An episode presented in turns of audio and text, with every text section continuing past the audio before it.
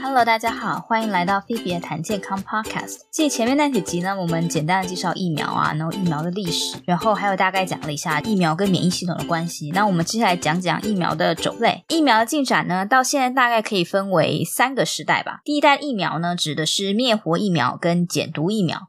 也是目前市面上使用最广泛的一种，它是一种最古老的技术。以前金纳医生用的那种牛痘疫苗呢，其实也比较接近这一种，特点是用物理方法或化学方法去除它的毒性，或是降低它的毒性。这种疫苗呢，有一个特性，就是完全去毒的疫苗，你可以理解成是死菌疫苗或死病毒疫苗，可以引起的免疫反应效果有限，白话文就是会比较没效。呃，那如果以 COVID-19 现在疫苗来说的话，中国的科兴疫苗跟国药疫苗，其实它就是属于这种灭毒疫苗，所以大家会觉得说，呃，它好像比较没有用，那是因为它的那个技术的关系。那接下来我们来讲讲减毒疫苗。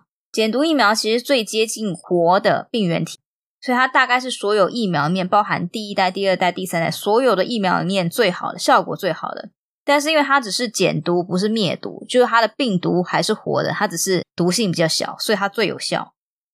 但是这个疫苗危险的地方就是它还带有一定的毒性。它虽然可以引起免疫反应，通常不会致病，但毕竟它还是活的嘛，所以这个就是蛮有争议性的。像是我们小时候打的卡介苗，卡介苗就是肺结核的疫苗，还有口服的小儿麻痹疫苗 （MMR 疫苗），这都属于减毒疫苗，所以它其实都还是活的。我们能活到现在也是蛮厉害的。那因为时间的关系，今天这一集就先讲到这里。后面的几集会继续讨论第二代跟第三代的疫苗，希望大家继续收听。那我们下次见。